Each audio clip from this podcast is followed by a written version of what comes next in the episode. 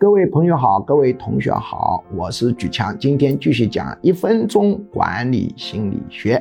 今天讲的是，在规模比较大的公司，一定要市场部跟销售部分立。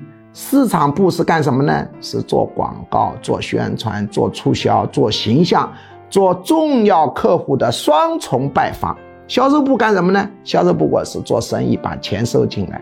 市场部本质上是花钱的。为什么这样操作呢？专业化分工会使得整个销售难度降低，并且有助于在市场上得到正确的信息。你光听销售部的报告，他尽是告诉你我们价格太贵了，太贵了，因为他们有动机把价格打下去，好销售。